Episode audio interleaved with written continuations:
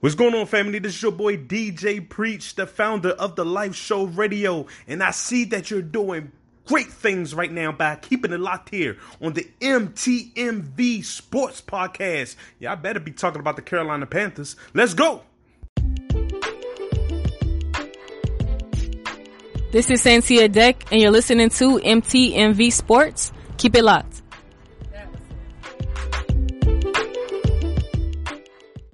Do you have constipation with belly pain, straining, and bloating that keeps coming back? Take the five question gut check to see if it could be more than occasional constipation. It could be irritable bowel syndrome with constipation or IBS-C. Linzess, or linaclotide, is a prescription medication that treats IBS-C in adults. Linzess is not a laxative. It works differently. Linzess helps relieve belly pain and lets you have more frequent and complete bowel movements. Individual results may vary. Do not give to children less than 6, and it should not be given to children 6 to less than 18. It may harm them. Do not take Linzess if you have a bowel blockage. Get immediate help if you develop unusual or severe stomach pain, especially with bloody or black stools. The most common side effect is diarrhea, sometimes severe. If it's severe, stop taking Linzess and call your doctor right away. Other side effects include gas, stomach area pain, and swelling. Talk to your doctor about whether Linzess is right for you. Go to linzess.com to take the five question gut check. That's L-I-N-Z-E-S-S dot com or call 1-800-LINZESS. You've been camping in your backyard, cycling in your living room. You've been enjoying rain showers in your bathroom, campfires on your TV screen. You've been counting stars and birds from your window and holding family cookouts in the kitchen. Now, get ready to go. Go on a real vacation. Take the wheel at your nearest RV dealer or at GoRV.com.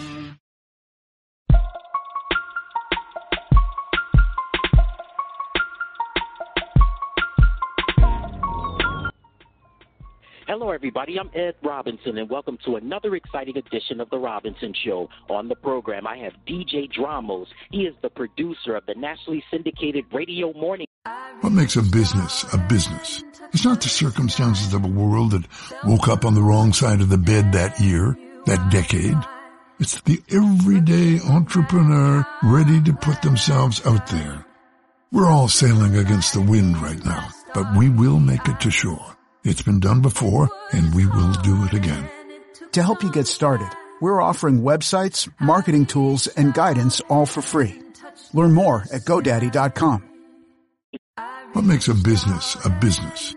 It's not the circumstances of a world that woke up on the wrong side of the bed that year, that decade. It's the everyday entrepreneur ready to put themselves out there. We're all sailing against the wind right now, but we will make it to shore. It's been done before, and we will do it again. To help you get started, we're offering websites, marketing tools, and guidance all for free. Learn more at GoDaddy.com. Show, The Breakfast Club, which is hosted by DJ Envy, Angela Yee, and Charlemagne the God. We're going to have him on the program to talk about The Breakfast Club, also to talk a little bit about some other projects he's working on, and of course, the New York City sports scene. That's all coming up after the break. Stay tuned. You're listening to The Robinson Show.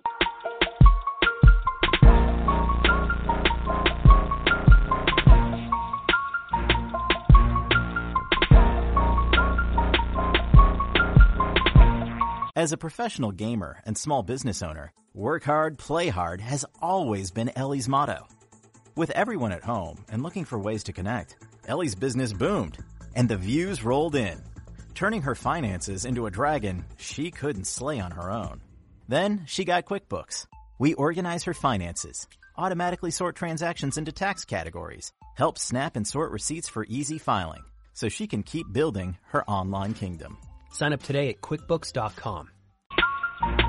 Ace is the place with the helpful hardware, folks. Summer's here and it's time to get grilling. So let our Ace grilling experts help you choose the right grill for your family from the best brands like Big Green Egg Charcoal Grills, Traeger Wood Pellet Grills, and Weber Gas Grills. And since our stores are locally owned and we're committed to helping our neighbors, we'll also assemble and deliver your grill for free. Around the block, what you need in stock with people who know their grills. Offer valid for Ace Rewards members through July 13th on grills and accessories $3.99 and up. See participating stores for scheduling or exclusions.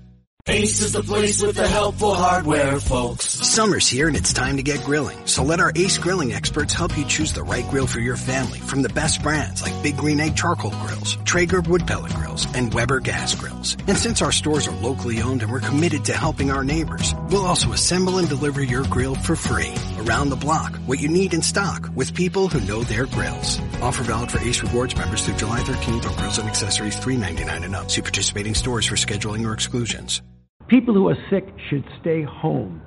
You don't go to an emergency room, you don't go to a clinic. You get on the phone and you ask for advice and instructions from your physician. Then you use those instructions to determine what you're going to do. But the first reflex should not be, I feel sick, I'm going to go to an emergency room. I feel sick, I'm going to just go to a doctor's office. We need to physically separate. Ultimately, you may need, obviously, to see a physician or to go to a hospital. The first reflex should be to make a call to your physician. You've been camping in your backyard, cycling in your living room. You've been enjoying rain showers in your bathroom, campfires on your TV screen. You've been counting stars and birds from your window and holding family cookouts in the kitchen. Now, get ready to go. Go on a real vacation. Take the wheel at your nearest RV dealer or at GoRV.com. You know why representation matters? Why? Because our boy up in here, Dramos. A round of applause for Dramos. He, he's Puerto Rican. Yes. Right? He's in here with his Puerto Rican jersey on this morning. He okay. is glowing. He's talking about how last night was the greatest Super Bowl halftime performance of all time. Drum, tell us tell us why the performance was so good, Drum. Why did you enjoy it? Give All us right. that same energy you've been giving us all morning. I got you. Okay, so aside from just being a great overall performance, music wise, the dance and everything, it had uh, political context, social context, and then they also used their platform to elevate other artists that are Latin artists to, to bring them into that mainstream platform. Like well. Rotten Rabbit. And, okay, you're supposed to.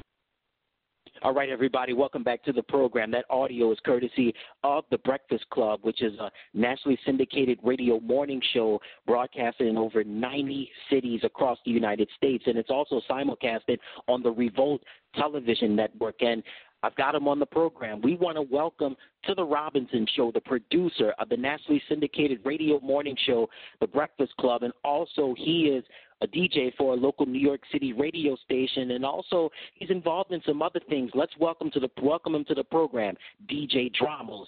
Hey, what's going on? Hey, what's up, man? Thank you for having me. All right, no problem, man. Thank you so much for taking time out of your busy schedule to be on the program. So uh, let's get right to it. Uh, before we talk Sure. about the Breakfast Club and all that other stuff, let's talk about uh, the New York City sports scene. Now, you grew up in New Jersey. You grew up in Jersey City, to be exact, which is right across the Hudson River from uh, Lower Manhattan. So, you, of course, you're in uh, New York is just uh, right there. So, bef- I want to ask you about the Knicks. The the Knicks are one of the premier franchises, not just in the NBA but also in sports. But they haven't been very good in a long, long, long, long time. I mean, uh, the team is very the, yeah, the team is very young and um They've got flashes of, of youth, but they need experience. We've been hearing, we've heard all the, the, the horrible stories about the the owner of the team, James Dolan. What do the Knicks the Knicks need to do, in your opinion, to to try to get over that hump and to bring the magic back to uh, Madison Square Garden? Man, um, well, I, I grew up in the era of like the John Starks of the world, man, and and that to me was was such an amazing time period to be in in the New York area and be like a New York sports fan. But obviously, we're a long ways away from that. Uh, I mean, I, I you you mentioned Dolan. I, I kind of think it all it all starts with him. You know, um, we all we all heard recently in the news about how uh, management and, and Dolan they they kind of fumbled getting LeBron. Um, you know, they had a, a chance to get him, and it was a horrible meeting. So I think it starts there. I think you know until that's addressed, the the, the you know front office situations and the ownership. Unfortunately, you're probably not going to be getting some of these marquee players that we would need to to really elevate the team. You know, I think it starts there. Well, let's stay with the Knicks for a moment, Dramos. You know, uh, Linsanity, when Jeremy Lin uh, became a member of, of the New York Knicks, it was only uh, uh, several seasons ago. I mean, the city was at a fever pitch when uh, Linsanity hit New York. What was what was the uh, the atmosphere like when uh, Jeremy Lin was a New York Knick? From from from your experience. It was incredible, man. I think it was the first time we we felt like we had something to celebrate. You know, uh, we had this sort of like Cinderella story, uh, and, and it was it was amazing. It was super exciting, and then obviously uh, equally as disappointing when when he didn't end up signing uh, back with the Knicks. Yeah, man, I, I remember watching those uh, those Knicks games during the uh, the Linsanity period, man. And the Knicks, Knicks mm-hmm. fans, it seems as though that the Magic was back for a minute, you know, back to the days of Ewing and Oakley, and as you mentioned with mm-hmm. John Starks, and of course, rest in peace, Anthony Mason, man. So uh, the Knicks mm-hmm. are, are have had their struggles. They're they're still re- rebuilding. You you mentioned about it starts at the top with uh, with James Dolan, but what about some of the players that you've seen on this uh, the current Knicks team, uh, R.J. Barrett. What's the future? What do you think mm-hmm. the future holds for R.J.? I mean, I, I still, I, I think it's a little bit too early to tell. Still, you know, obviously, I, I like what you said. We see maybe some flashes of, of potential greatness in there, but um, you know, he's gonna he's gonna need help. You know, at, at the end of the day, you know, I don't think he is a premier talent like a Zion who can kind of just step foot on the court and, and really change, you know, a, a franchise um, you know, he's to need some some pieces around him to not only mentor him, but also allow him to not have that burden, you know, of having the the load being totally on him as he's still trying to develop as a player. I want to stay with one player that you mentioned, uh, Zion Williamson. Uh, when the draft mm-hmm. lottery had happened and when the New Orleans Pelicans took the first pick, and when the New Orleans Pelicans was awarded uh, the number one overall pick, we knew automatic uh, automatically that the Pelicans would draft Zion Williamson, but we know New Yorkers were banking on drafting Zion. It was Zion or bust. What was your reaction, and what was the the reaction of fellow New Yorkers when uh, the Knicks didn't didn't get uh, the number one uh, pick? I mean, it was more of the same, basically New York Knicks type of history repeating itself. You know, um, uh, but I also, I, I think we're also fools because I think in the New York market and, and Knicks fans in general, like we get so excited about things. You know, we we get all hyped up and we start telling ourselves that all these things are going to happen, and then we obviously get let down. I mean, we kind of were in a frenzy thinking that maybe Kevin Durant was going to come to the Knicks. So um, just more of the same thing, the same circus where you know, as Knicks fans, we get a little bit too hyped up, and then we set ourselves up for for disappointment when the inevitable happens. All right. Well, uh, let's move on to another basketball team in the New York metropolitan area. That's the Brooklyn Nets. Before I ask you about Brooklyn, the Nets, of course, had some great, had many great seasons in New Jersey. Did you follow the Nets when they were playing in um in uh, at the Meadowlands? Yeah, absolutely. I mean, I'm a I'm a huge Jason Kidd fan, so when he came over to the Nets, um, you know, that was a, a really great time period to to be in the area, and the Nets are definitely you know a team that I, I supported wholeheartedly. Do you remember the era when Kenny Anderson and Drazen Petrovic played there? Uh, it's a little before my time. Obviously, you know, I, I know of the the legendary status of those guys, but uh, I don't remember actually watching them play. Okay, well, fair enough. Well, let's let's move on to the Nets in uh, across the uh well I guess you could say from Manhattan to Brooklyn across the uh, the East mm-hmm. River. So uh they're playing at Barclays mm-hmm. and uh, a lot of high hopes for the Nets this year. Kevin Durant, Kyrie Irving, of course with Spencer Dinwiddie and DeAndre Jordan. Well, uh Durant's hurt uh, Kyrie has been hurt and DeAndre Jordan is hurt. But what before the injury? Well, we know KD was hurt, so he wasn't going to play this year. But what's the anticipation like with this Nets team coming together because we know primarily New York City has always been, as far as basketball is concerned, a Knick town. But with the Nets mm-hmm. putting this roster together, has the focus shifted to Brooklyn, or are things still focused more in Manhattan? I mean, I think you're never gonna gonna top the energy of, of Madison Square Garden. So the Knicks will always sort of have that to fall back on. But yeah, I mean, I, I think a lot of people are sort of you know allowing themselves to also be a Brooklyn Nets fan as well as a Knicks fan. You know, um, and there's a lot of things to like. I mean, you talk about a, a team that has been competitive for for years and now has added two superstars that hopefully you know once they kind of work out the injuries and, and get to actually get on the court together, hopefully we'll, we'll start producing. Um, and then you know you have a, a, a area like Brooklyn that it, it's just a, a cool area right now. You know, it is basically like the new Manhattan. That's where a lot of people hang out. There's a lot of things to do there um, you know, where the the Barclays Center is, you know, there's there's a lot of cool things to hang out and bars and, and you know nightlife over in, in those areas. So Brooklyn is cool. Brooklyn's popping. I mean, you know, just even the jerseys, everything about it. There's this whole aesthetic about Brooklyn that is really interesting, um, and and even just the opposite comparison when it comes to the Knicks. You know, you hear a lot of good things about the ownership uh, in Brooklyn. So I think a lot of people are, are, are you know kind of allowing themselves to be fans maybe of both teams if they were originally a Knicks fan at one point. Yeah, you're, you're right about that. Brooklyn has definitely uh, been a, a cultural institution for quite some time, and it's really people are mm-hmm. like you said that area is really prop, popping with with the uh, building of that that beautiful arena and a lot of things that happen. So it's going to be interesting to see what happens whenever KD and Kyrie and uh, DeAndre Jordan get healthy, and we'll we'll see how the, what the future holds for the Brooklyn Nets. Now we talked about the two basketball teams. Let's talk about the two uh, baseball teams, the Yankees and the Mets. We know the Yankees, uh, mm. the Bronx Bombers. They have a history. They, I mean, the names Jeter and Bernie and uh, Rivera, and they go on and on and on. But the future seems bright for the Yankees, of course, with Aaron Judge and Giancarlo Stanton and um, a host of other uh, Gary Sanchez and a host of other players. What's your mm-hmm. take on the uh, on the Yanks for this uh, shortened Major League Baseball season? I mean, listen, the, the Yanks, the Yankees were, were, you know, basically, you know, a, a couple wins away. They were right there, you know. So um, I, I think that they are are going to be even better this year. I think they've addressed some of the issues of the last season where maybe pitching was a bit of a concern. Um, but I expect them to, to be right up there once again, you know, competing to, to make it out there for a chance to win the World Series. All right, well that's fair enough right there. And of course, the Yankees have a great history. The team that has a great history, but um, I don't know. Uh, I, I have a confession to make. I'm a fan of the New York Mets, but uh, I want to talk uh, about mm. the Mets. Uh, the Mets, the Mets, the Mets played in the World Series a few years ago. I'm still a little upset about them losing to the Kansas City Royals, but nevertheless, um, uh, jo- Yoenis uh, Yoenis Cespedes uh, is coming back. Mm-hmm. He's he's healthy. He's ready to go. Um, they have a great pitcher with um, uh, Noah Syndergaard. He's currently injured right now, but Jacob DeGrom is, a, is an effective pitcher. Um, mm-hmm. They've got some great great talent on their roster. Um, what's your take on the Mets? I mean, as a lifelong Yankees fan, I, I hate the Mets. Uh, you know, with almost as much as I hate Boston. But uh, but okay, I, I, okay. I mean, listen.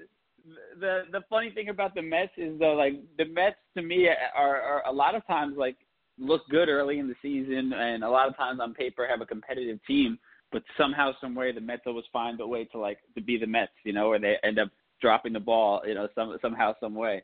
Um, so I, I that's I kind of at this point I just expect more of the same, you know, from the Mets. Well, we shall see. I know one thing. Uh, one of the other bright spots for the Mets was that Pete Alonso won the National League Rookie of the Year. So he had 50, he had 53 mm-hmm. home runs uh, this uh, last season. So he was one of the bright spots for the Mets. Now let's move on now to football. Giants or Jets? Who mm-hmm. do you mm-hmm. like? Man, I, I gotta admit this is where I, I kind of deviate from being a New York fan. I'm, I'm randomly a Tampa Bay Buccaneers fan. Oh, okay. Well, let's well let's talk Bucks for a moment. Um, uh, TB12, mm. Tom Brady, and Rob Gronkowski. Yes. So, um, we know that there's a lot of um, uh, things still being worked out. The NFL recently said that they they will only play two preseason games uh, mm-hmm. this preseason. So I don't know. I know Gronk and TB12 they have a chemistry, but Tom is still working out the kinks with his brand new teammates. Where do you see the Bucks? Uh, where do you see the Bucks uh, going in, in this 2020 season? I mean, I, I have pretty high expectations. You know, I'm not going to go as far as to say they're Super Bowl contenders. You know, right off the bat, but I mean, if, if you really look at it, you know, the the Bucks were in most of those games for the most part, and if it wasn't for the fact that Jameis Winston was a turnover machine, you know, I, I think we would have had a, a lot of, you know, our record would have reflected that a lot more. You know, we have a, a good defense. You know, we have some uh, some stars like Mike Evans, you know, out there, and and I think um, you know the the O line is a little bit questionable. It's something I'm I'm a little bit concerned with, but I think you add you know a leader like like Tom Brady and and you know a proven winner. You know, I think guys are really going to fall in line and and really play their hardest. All right, so it's again uh, Tom. Tom's getting um, acquainted with his teammates, and I tell you what, he's moved from the AFC East now to the NFC South, and the NFC Mm-hmm. South is one of the the best divisions in the NFL. You've got the New Orleans Saints, and you've got the Atlanta Mhm. Falcons and the Carolina Panthers. That's Drew Brees, Matt Ryan, and Teddy Bridgewater. He's going to be playing those guys twice in the same season. We know Tom has had a lot, has gone up against a lot of great uh, quarterbacks throughout his time. You think he's going to be able to do well in the NFC South? Yeah, I mean, yeah, I think you know somebody like him is just such a student of the game, such uh, you know a, a person who's overly obsessed with the game. I mean, the fact that he's playing at this level at the at that age just shows you, you know, he he basically lives and breathes football. His entire life revolves around it. So, you know, to me, a guy like that, you know, I don't think it matters where you you put him in in what division. You know, he's a he's a winner nonetheless. All right, fair enough. Uh, do you follow hockey? Um, not really, man. You know, I I, I remember kind of rooting for the the Rangers as a kid, watching them, you know, uh, throughout the Gretzky era. So I always have a, a soft spot for for the Rangers, but I, I can't say that I'm overly uh informed on it. I mean, the, I you know I, I followed obviously.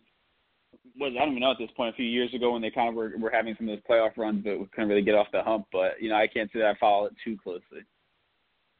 I thought you would have said you would have followed the uh, the New Jersey Devils playing in uh, downtown Newark at the Rock. I thought you would have been uh, a little bit of a Devils fan, but I I could see. But during the time the Rangers had a, a great team in '94 with Mark Messier, and of course when like you said when Gretzky got there, those are some great some bright spots for uh, the Rangers. So uh, let's move on now to the, to a show that you produce. You are the producer of the nationally syndicated radio morning show, The Breakfast Club. Man, that's I tell you what, Drum, the the the show is very interesting, but it's.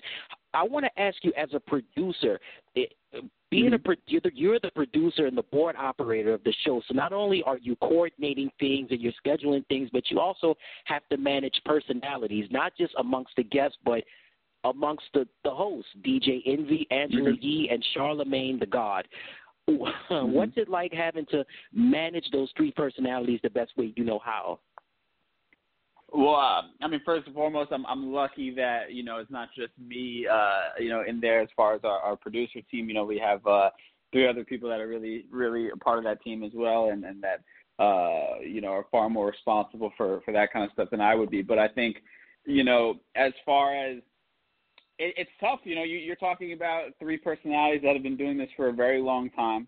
Um, you know, and and there are, are you know with anything, you know, you kind of have to know your way around things and and you know getting people to to kind of stay in, in line to make sure the show runs smoothly and and you know so it's obviously it's tough. It's not it's not the easiest thing in the world but at the same time you know they're all professionals. They're all you know incredibly gifted and, and, and amazing at what they do. So it makes it makes it a lot easier. But yeah i mean there's you know times you have to make sure everybody's prepared and we're about to go live you know in, in 20 seconds and you want to make sure that you know, Angela Yee is prepared with her notes and, and knows what audio she wants to be calling for, and, and you want to make sure, you know, Envy knows what he's setting up and, and all those different things. So there's a lot of moving parts that you kind of have to be aware of, uh, you know, as we're going in and out of being live on the show. This club for a moment. As I mentioned earlier, the show began airing locally in the New York City market in 2010, and, and uh, the flagship station in New York is uh, Power 105.1 FM. That's uh, WWPR FM in New York City, and it became a nationally syndicated show in 2013. What are the differences between? Have you noticed any differences in how the show is being presented from a, a local, not just from a local standpoint, but from a, a nationally syndicated standpoint?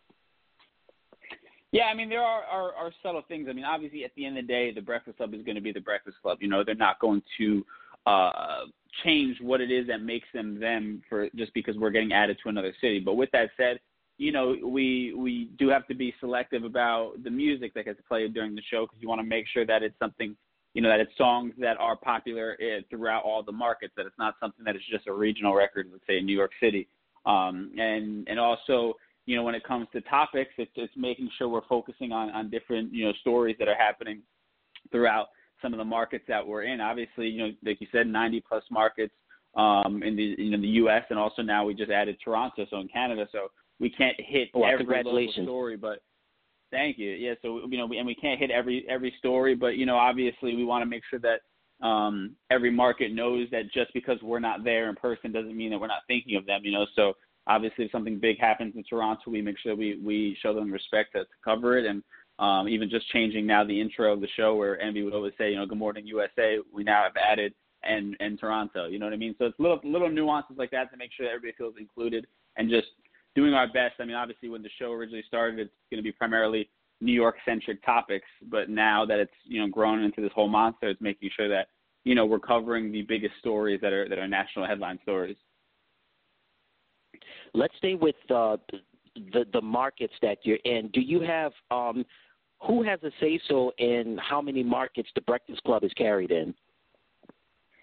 Um, I mean, uh, there's not like a matter of fact of like how many they're allowed to be in or whatever the case may be, but um, Premier Radio Networks is who distributes it, and and they're owned by iHeart um, as well. So it's, you know they're they're the ones kind of moving and, and shaking and, and you know talking to different markets and, and seeing who would be interested in carrying the Breakfast Club and, and things like that. So um, that's kind of Premier's uh, responsibility for for syndicating the show. I want to stay with the Breakfast Club again. Uh, I want to talk about Mm-hmm. some of the segments that are featured on the show. I would say one of my favorite segments uh, is uh, a segment that Charlemagne does called uh, called it's called Donkey of the Day. And uh, uh, can you explain to the audience Dramos like what the Donkey of the Day segment is all about, um, featuring Charlemagne? Yeah, it's basically giving people the credit they deserve for being dumb, is the way he puts it. So, uh, Okay. you know, he'll he'll go through uh, some different stories that run across his, his you know, uh, the one our our you know feeds or his own feeds, and he'll you know pick one each day that he thinks deserves credit for for being highlighted for how dumb that person or that situation was. That segment is funny. I just love listening to that. Whenever I'm uh, I'm on YouTube and uh, looking up segments for the Mhm. Breakfast Club, uh, that's the first one. The first video I always look for is Donkey of the Day. That is hilarious. Yeah. uh, and uh, did he come yeah, up it's with one of the? our, uh, our, uh, our more popular ones.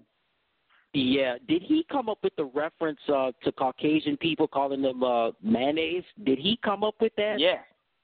Uh, I mean, I don't, I, I don't know what the origin story is, but it's definitely a like Charlemagne ism. Definitely, the mayonnaise thing uh, is definitely something that he's he's run with uh, himself for sure. Wow, that is it's it's clever. It's clever, but I'm I, I laugh every time I hear him say that. And what's even better is that he has um Remy Ma doing the hee haw and uh, uh Mhm. Chelsea Handler doing the uh that's way too much mayonnaise. That's, un- Right, that's right. unbelievable. That is unbelievable. Yeah, yeah. Do, do you have do you have in, uh, do you have a creative input in that segment or is that all Charlemagne? I mean, it's definitely his baby. You know, it's something that he was already doing prior to even getting with the Breakfast Club. You know, when he was on other radio stations. Um, so it's definitely his baby. But we'll definitely, you know, um, our one of our other producers, Dan, will have like a a list of, of stories that he thinks might be donkey worthy, and then we'll all kind of chime in as well. Like, hey, did you see this? Did you see that? Um, or when you know we're, that he's kind of discussing it in the in the room. Uh, you know, we'll kind of chime in and be like, yeah, I think that one was probably the one of the crazier ones I've heard this week. But it's definitely, you know, uh, credit to him. I mean, that's definitely like his baby, his brainchild. You know, he's definitely the the brains behind that. Wow, I mean, I tell you what, his his uh, comedic style on the segment, and of course his hard hitting interviews, I can really tell that he's uh, always said that he comes from the uh, the Wendy Williams School of Broadcasting. I tell you that, and I, Yeah. I also want to uh, another segment I want to bring up is the. That's a um, another one of my favorite ones with Angela Yee. Is this all? Uh, is this Angela's brainchild as well? Yeah, um, you know, so Angela is obviously that's that's sort of her her lane. You know, she's she's very much involved and knows what's going on with the blogs and all those kinds of things. And and you know, kind of similarly to what happens with um, you know, Donkey the Day, we'll kind of suggest like, hey, did you kind of see this story popping up? Or we'll be like, hey, um, I think you should cover this one. It was it was trending this week, things like that. You know, but um, but yeah, she definitely like you know knows a lot of the things she wants to talk about. Um, and there you know there'll also be another list of like top stories and and she'll you know kind of sift through them and see which ones she kind of thinks are, are, are worthy but um for the most part again that's yeah that's her her brainchild and then we all kind of chime in and be like hey i think you should talk about this today and, and um she'll take a look at it similar to Charlemagne Dramos, you know, Charlemagne does the uh, the hard hitting interviews. Now Angela has, and she's Mm-hmm. continued mm-hmm. to really improve her her interview style, her in her her style Mm-hmm. of interviews. I think I caught the recent interview she did with August Alsina. That was really beautiful. Mm-hmm. Do you think, um, again, do do you do you and the other producers help Angela with that, or again, this is just all something that she really uh, takes control on on those particular uh, the interview segments? Um, I mean, with the interviews, they'll definitely usually be like, um, you know, our interns will help do some prep, you know, some general prep, but you know, that's really just like a basic skeleton of, of like, you know, what exactly the person is coming in to talk about or what they have going on currently. But as, as far as you know, their interview style and a lot of times the question they ask, they ask, you know, it's really based upon their own interest. You know, they they write their own questions for the most part um, and, and come up with you know where they want to take the conversation. You know, for the for the most part, we we just kind of try to give them a, a guideline of you know um, what is going on with that particular person they're interviewing. But you know, they they will sit there and prep before an interview and and kind of figure out what storyline or, or that they kind of want to tackle.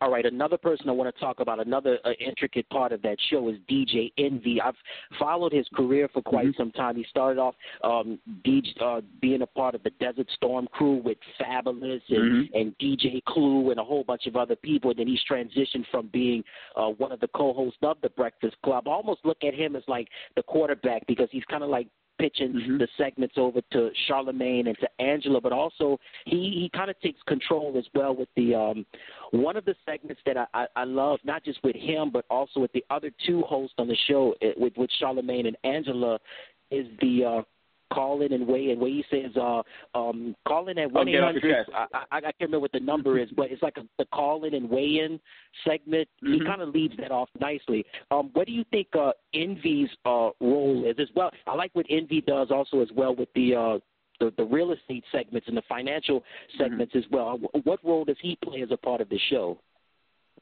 Yeah, I mean, I, I think you know what's interesting about um, Envy is he. I think he doesn't get the accolades that he deserves. I mean, obviously, all three incredibly talented individuals. They wouldn't be where they are if that wasn't for the case. But um, yeah, I, I think you, you summed it up perfectly. Envy is like the quarterback. He is the one that kind of keeps the the you know the car on the road.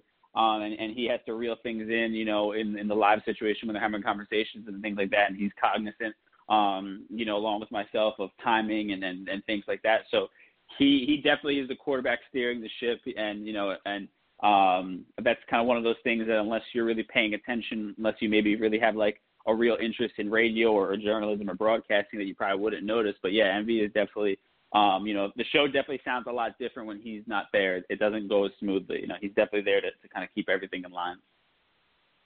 Yeah, rightfully. So I, I noticed that as well. I was like, man, En- Envy's got to be there to kind of just kind of like you said, keep everything in line and be aware of the timing and you know to get them in Mhm. and get them out. Now, um, there have been some uh, classic moments on the Breakfast Club. I want to ask you, were you present for um, a gentleman by the name of Birdman? I was not. That was that was actually at that point I was still listening to the Breakfast Club in my car, like on my way to a, a regular job. So I actually was Okay. just a fan of the Breakfast Club at that time.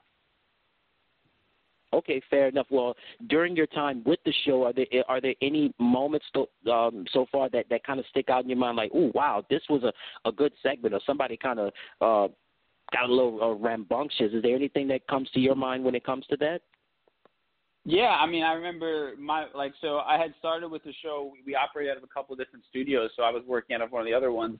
Um, and then as I was being integrated into actually the role I have now, um, you know, being with the hands-on role, I was uh, my first day in that room. Like I was sitting in a corner, like basically just like shadowing um, to to kind of get a feel for what I was going to be doing.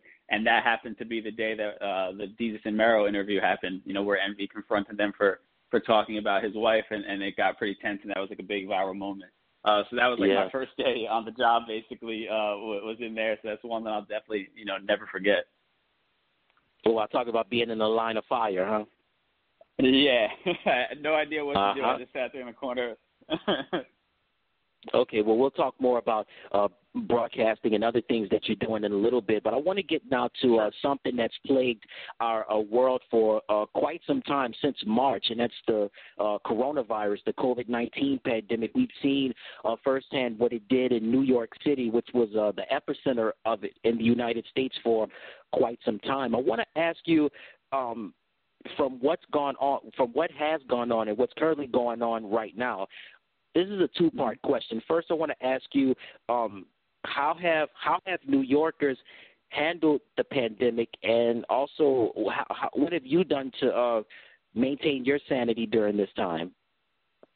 Man, um, I think New Yorkers overall, I mean, like anybody else, frustrated. You know, you want to get back to your your regular life, but you know, to to their credit, you know, we are now one of the few states that is actually moving in the right direction, and, and that's just a testament to people, you know, uh, sucking it up and, and, and really taking this seriously, and, and as well as you know our, our leadership taking it seriously and making sure that they implemented rules that that force people to do so. Um, and you know, for me personally, you know, thankfully, you know, I, I still have my job and we still have the Breakfast Club. You know, even it's, it's, even though we're operating in a different way now, but at least I, I got to keep somewhat of my normal routine as far as my schedule goes. And then outside of that, man, it's just kind of diving into creative projects, you know, uh, and really just trying to be productive and, and make sure that I, I keep my mind, you know, focused on those things so that I don't go too crazy. That that's really been like my my main thing when it when it comes to this whole whole experience is just you know really focusing in on, on projects and, and staying to, to some some sort of schedule. You know, you made you mentioned a good point, Dramos. You talked about just working on other projects and just being creative in general. If I, I think I look mm-hmm. at this pandemic as just being a silver lining in everything. I think I look at it as like, okay, you know, the unfortunate thing is that people have have gotten sick from it. People have died, and, and you know, people weren't mm-hmm. there to spend those last moments with their loved ones. But on the on the other side of the coin, people have rediscovered themselves. They've learned new skill sets. Mm-hmm. Like you said, people have become creative. They've become um, m- more productive during this pandemic. And the ones that are doing that, in my opinion, I think people are going to become so much better from this. That's that's my my take on that. Yeah, no, I I agree 100%. I mean, you you know, for me personally, I decided, uh, you know, to start doing like a daily Instagram daytime talk show. I would go out after the breakfast club would wrap up.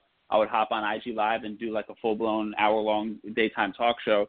Um, and I did that for I think every day for almost two months straight.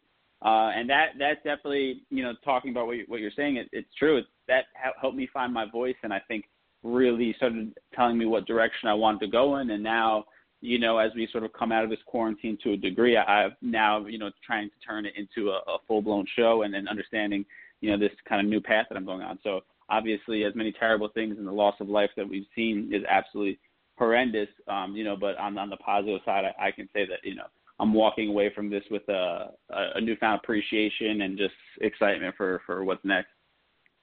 All right, rightfully so. And uh, speaking of uh, an excitement, there's been well, not an excitement, but there's been uh, um, the world has has uh, paid attention to uh, the, the tragic death of George Floyd and and the mm. immense, uh, the the overwhelming uh, support and the outpouring of, of protests that have happened all around the world. Uh, your, the show that you're a part of, the Breakfast Club, they've been uh, mm. interviewing activists and uh, people in, in, that have been fighting for social change and justice for a very long time, even before the George Floyd thing ever came about. And from then mm-hmm. and even until now, your show is still committed to promoting social change. But we've seen New York City, we've seen Minneapolis, we've seen Atlanta, we've seen a ton of cities that have and are still protesting for George Floyd and also um, combating social change.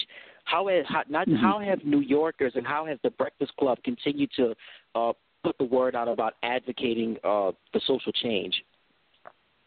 Yeah, I mean, you know, to the credit of the Breakfast Club, I have to say that prior to all this, you know, this has always been their mo. You know, this isn't a reaction to um, what we're seeing now the last couple of months. You know, the Breakfast Club has always made an effort to uh, give the platform to people who speak out against social injustices and different political things. And um, you know, so to their credit, we're doing more of the same as we always have. You know, obviously, um, it's it's heightened right now because this is all that we're seeing. um, and it's all that people you know can talk about and want to talk about, and rightfully so because it is so egregious. So obviously we were focusing on it um, for the you know a lengthy period of time daily on our show. But you know, to their credit, you know they've always been a space that that fought for these types of things. And I think you know, speaking of of New York City, you know, I think for the most part we're we're seeing you know unity amongst all races, um, recognizing that there is an issue. You know, there is a, a terrible issue that's gone on for for way too long, and um, at least from from what I've seen from my vantage point is that you know, for the most part, it's all peaceful protests. You know, obviously there's been some pockets of, of violence, but for the most part, you know, with the amount of protesting that's happening, the majority have been have been peaceful. So it's a beautiful thing to kind of see all these different races coming together and, and fighting for, for equality.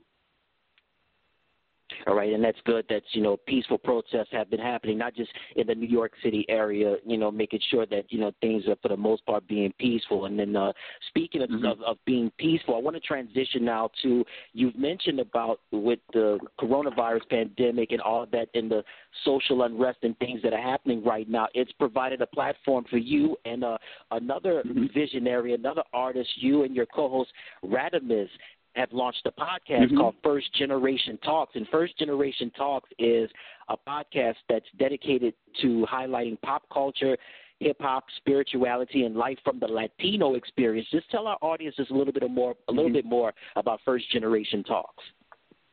Sure. Um, yeah. So so Radamez is a is a hip hop artist um, from Brooklyn. He's a, of Dominican descent. Um, him and I met. I interviewed him for for a segment I was doing for the Breakfast Club's YouTube channel. We we you know just connected.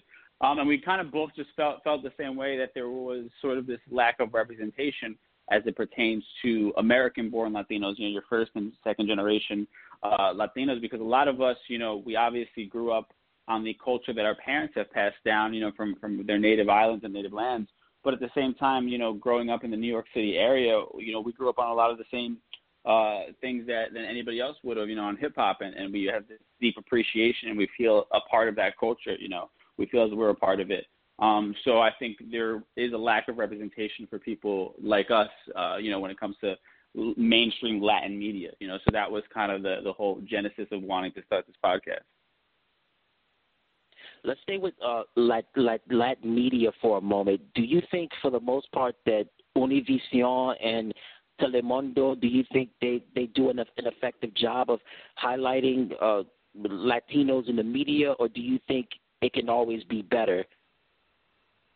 Um, I mean, I, obviously, I think as with anything, could always be better. I mean, to their credit, you know, they've been involved in, in uh, they were a part of the Democratic uh, debates that we saw with, with Joe Biden and, and Bernie Sanders, so they were represented there with CNN.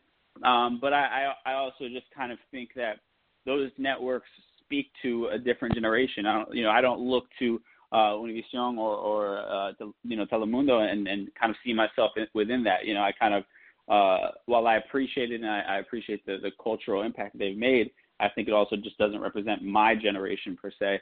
Um, and also, you know, traditionally in in Latin media, there have has been you know sort of uh, discrimination as far as you know color goes, and lack of representation of of Afro Latinos has traditionally happened within Latin media. So you know that's definitely something that needs to be improved, and and it is little by little, but you know, um, that that's definitely something that I feel like Latin media has fallen short of in, in the past.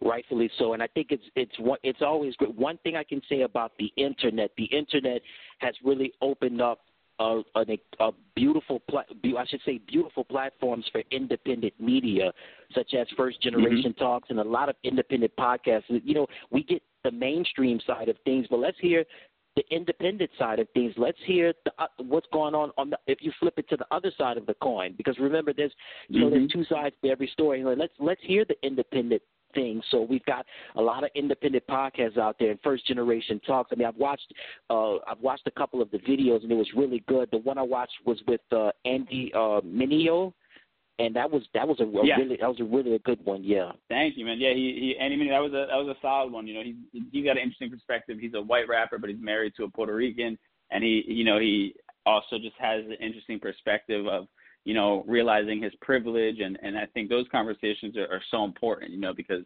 obviously we're talking about all these things right now, um, and when it comes to unfortunately a lot of white counterparts, there's like this defensiveness that comes up when you talk about white privilege. When really nobody's you know shunning you for being born white. It's just you know we're just asking that you recognize the privilege that comes along with it and and utilize it to combat you know some of the issues that we're seeing. So yeah, that conversation with Andy was one of my favorite ones. That even just him talking about being a rapper and, and you know changing his mindset from wanting to do rapper things like wear chains and drive nice cars to actually bossing up and wanting to own real estate and and you know have a legacy that he can leave for his family. So yeah, thank you, man. I, I love that episode too.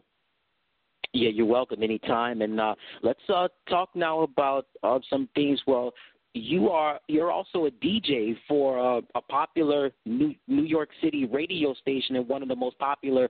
Uh, I, I don't know if you could still call it a top 40, one of the legendary top 40 radio stations in the in the world, uh, Z100. Tell mm-hmm. our audience tell our audience a little bit about uh, the station Z100. Yeah, I mean Z100 is is one of the the flagship stations for for iHeartRadio. You know, um, it's on the top 40 side of, of things. Um, so yeah, it, it's it's a legendary name in, in the New York market, and, and anybody that's involved in media or radio um, around the world, for the most part, to be honest, they they know the Z100 name. It's, they've built such a strong brand uh, with that Z100 name, and I, I get to do a weekly mix on there called uh, the Five O'clock Whistle that has literally been going on since the 90s. So it's it's an uh, it's it's crazy to to think that I'm kind of carrying the torch of something that's been going on for so long, and and you know legendary DJs before me have done it. Wow, that's awesome, man. Z100 again, one of those uh, great stations. Whatever you're in the New York City area, go ahead and check it out or listen to it. Listen to it online. Just Google it. And uh, you're also mm-hmm. involved with uh, a vintage clothing store called Z- CVLT Classics. Just tell our audience a little bit about that. Yeah, so um, so yeah, pronounced cult classics uh, because I couldn't get the the U on on any of the URLs, okay. so I just made it a V. But uh, okay. but yeah, that's that's like a, a a passion project of mine. I mean, I'm a firm believer as well of like you read any business books and they talk about you know um people having at least seven lanes of, of you know income, uh, seven possibilities of, of making income to to generate wealth. So I'm always looking for for different ways that I can kind of diversify and uh and come up with other ways to to kind of make you know more more money and set myself up and my family up. So this is just a cool passion project for me. I mean, I'm passionate about vintage clothing and just the nostalgia that goes along with it. Uh, and I, you know, obviously pre-COVID, but I used to travel around the country and I would just, you know, go to random flea markets and thrift stores and things like that, um, and pick things up for myself. And then I would pick up, you know, stuff that wasn't in my size or that I couldn't pull off. And eventually I just had a bunch of stuff and I decided to, to launch it as a, you know, my own little little side store, uh, e-commerce store. So it's been a, a cool kind of, you know, um, thing that that makes income while you while you sleep, basically. You know, so and it's fun at the same time. So that's kind of been my my mindset with that. All right, man, that's awesome, and you definitely uh, got your hands full in a lot of projects. So, uh, again, DJ Dramos, thank you so much for taking time out of your busy schedule to be on the program so quickly. Where can they find you on social media, and if you have a website, let them know that as well. Yeah, absolutely. Listen, man, I appreciate you reaching out. This is a lot of fun. Um, I love what you're doing. Um, and, and you can Thank follow you. me. You. Uh, of course, man. Uh, my uh, my social. The, I'm most active on Instagram, and it's just at DJ Dramos, D R A M O S. And then um, I also recently we're about third, we're about to drop the third episode um, today, but I just dropped a, a new show uh, on the Breakfast Club's YouTube channel called What the World Needs Now, and it's sort of like a, a late night style talk show. So um, you know, I encourage people to go go check that out. We've had uh, Aries Spears as my first guest, uh, comedian Godfrey was the second one, and and this week it's uh you know fashion designer and artist uh Theophilus London was my guest this week. So I encourage people to go check that out as well. Wow, that's awesome, man! And uh, again, you're you're busy doing big things. I want to ask you this: you're you're uh, born and raised in New Jersey, so why do uh, why why such uh, why do people beat down so bad on New Jersey? What, what's the deal with that? uh, well, see, I'm born in New York, raised in Jersey, so I was I can claim both. But I have a I have a true Okay. true passion for for New Jersey. Like I have a true love for New Jersey, um, the same way I love New York City. But I think Jersey just has so many like weird negative stereotypes. I'm sure the television show Jersey Shore didn't help it. Um, but uh, you know, I, I think that that sort of goes along with it. Um, but I, I, I, I just, I don't know, man. I don't know what it is. It's just one of those like places that people love to like trash. But um, but to be honest, man, it's, it's a great place to to live, a great place to grow up. You're in close proximity to New York City, and, and there's a lot to do, a lot going on. So uh, I, I think people are just kind of following along with the bandwagon of, of trashing it without uh, actually checking it out. Yeah, it, it is. Uh, yeah, New Jersey is a nice state. I mean, like you said, it's close proximity to New to New York City, and also uh, Philadelphia is Mm-hmm. down uh, down I ninety five as well. So hey, you're in in between uh, two major metropolitan cities, and the hey the Gi- the Giants and Jets they play there, so I guess you know they like it. They like it there, right? Right. I mean, yeah, we you know it's, we have two major sports teams in, in our state. You know, like you said, it being close to Philly, we have the beaches down the shore. Honestly, you know, actually thinking about it, I think a lot of the things also come from when you fly into Newark Airport. What what you see is not the most appealing part of New Jersey, and then like driving on that part of the turnpike does kind of smell a little bit. So. Uh, so that might be like what turns people off. and might be what their first, you know, interpretation of, of New Jersey is. But once you get away from that, uh, it is a really cool place. Well, God bless the state of New Jersey, and God and God bless you, DJ Dramos. And you heard it from him. He's uh, a, a producer and a board operator for the nationally syndicated radio morning show, The Breakfast Club, which is hosted by uh, DJ Envy, Angela Yee, and Charlemagne the God. And you can uh, watch, you can uh, listen to the show in 90 plus cities across North America because now they're on in Toronto. And also the show is simulcasted on the Revolt Television Network. Uh, check your local listings for time and uh, station in your area. And also don't forget, he's the co-host of the podcast First Generation Talks with Radamez. And also check him out on uh, Z100 online. DJ Dramos, thank you so much for taking time out of your busy schedule to be on the program. And if ever you want to come back on, feel free to let us know. Absolutely, man. Uh, you know, you let me know, and I'll, I'll hop back on, man. Best of luck with the show. Uh, again, I love what you're doing. Thank you for having me. This summer, a mountain becomes a water park. Bigger slides, faster rides, taller waves. An adventure you'll never forget. Get ready to reach the peak of excitement in the Great Smoky Mountains. Smoky Mountain Water Park. Conquer the mountain. Season passes available online. What makes a business a business? It's not the circumstances of a world that woke up on the wrong side of the bed that year, that decade. It's the everyday entrepreneur ready to put themselves out there. We're all sailing against the wind right now, but we will make it to shore. It's been done before, and we will do it again. To help you get started, we're offering websites, marketing tools, and guidance all for free. Learn more at GoDaddy.com. Thank you so much, and same to you, brother. Now, normally I always end the show with something, but I'm going to let you end the show. Any message that you have for the listeners out there in terms of just um, staying safe during this this tough t- these tough times, or following dreams, or I mean, any anything you want to say, I'll, I'll leave it up to you. The, the floor is yours. Yeah, I mean, you know, I think right now, obviously, that we're we're sacrificing a lot of things in terms of our social lives and and you know maybe quality time with our What makes a business a business? It's not the circumstances of a world that woke up on the wrong side of the bed that year, that decade. It's the everyday entrepreneur ready to put themselves out there. We're all sailing against the wind right now, but we will make it to shore. It's been done before, and we will do it again. To help you get started, we're offering websites, marketing tools, and guidance all for free. Learn more at GoDaddy.com. our family or if we're watching people we love get sick. But I think you also have to find the silver lining in, in things. And right now, we've been given the blessing of the world basically being on pause. You know, so all those ideas that we never had time for, all those projects, all those things that we wanted to maybe try out. Now is the time to do it. You know, um, there's no such thing as failure right now. We're watching as the world around us fails. So you know, you have the opportunity to try things and, and have no fear of, you know, if it goes horribly wrong. You know, right now is the time to try. Um, and, and I encourage you to, to utilize this time to really just dive into things and, and find your voice so that when this whole thing is over, you can really just hit the ground running. Thank you so much, DJ Dramos. And um, that's going to do it for another exciting edition of The Robinson Show. Remember, stay safe, stay inside, and then, you know, if you don't have to go anywhere, just stay home. Until next time, stick to the script. I'm out. Peace. You know why representation matters? Why? Because our board op in here, Dramos. A round of applause for Dramos. He, he's Puerto Rican. Yes. Right.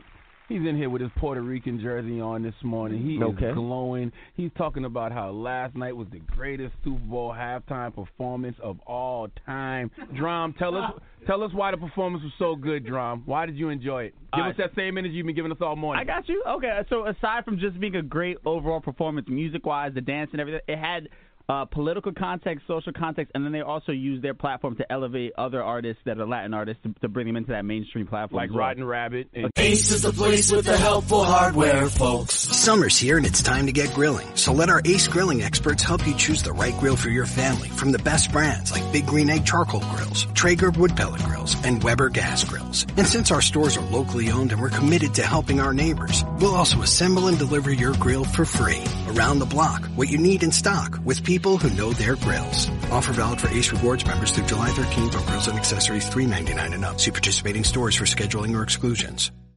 People who are sick should stay home. You don't go to an emergency room. You don't go to a clinic. You get on the phone and you ask for advice and instructions from your physician. Then you use those instructions to determine what you're going to do. But the first reflex should not be, I feel sick, I'm going to go to an emergency room. I feel sick, I'm going to just go to a doctor's office.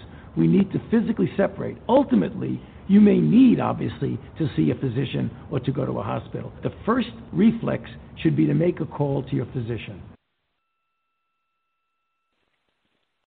What makes a business a business? It's not the circumstances of a world that woke up on the wrong side of the bed that year, that decade. It's the everyday entrepreneur ready to put themselves out there. We're all sailing against the wind right now, but we will make it to shore. It's been done before, and we will do it again. To help you get started, we're offering websites, marketing tools, and guidance all for free. Learn more at GoDaddy.com. It's totally normal to be constipated with belly pain, straining, and bloating again and again. No way. Maybe it's occasional constipation. Maybe it's not. You could have a chronic condition called irritable bowel syndrome with constipation, or IBS-C. Linzess, or linaclotide, is a prescription that treats IBS-C in adults. Linzess works differently than laxatives to help relieve belly pain and let you have more frequent and complete bowel movements. Individual results may vary. Do not give to children less than 6, and it should not be given to children 6 to less than 18. It may harm them. Do not take Linzess if you have a bowel blockage. Get immediate help if you develop unusual or severe stomach pain, especially with bloody or black stools. The most common side effect is diarrhea, sometimes severe. If it's severe, stop taking Linzess and call your doctor right away. Other side effects include gas, stomach area pain, and swelling. Maybe it's not occasional constipation. Learn more at linzess.com or call 1-800-LINZ-ESS. You may be able to talk to a doctor online. Visit linzess.com, sponsored by Allergan and Ironwood.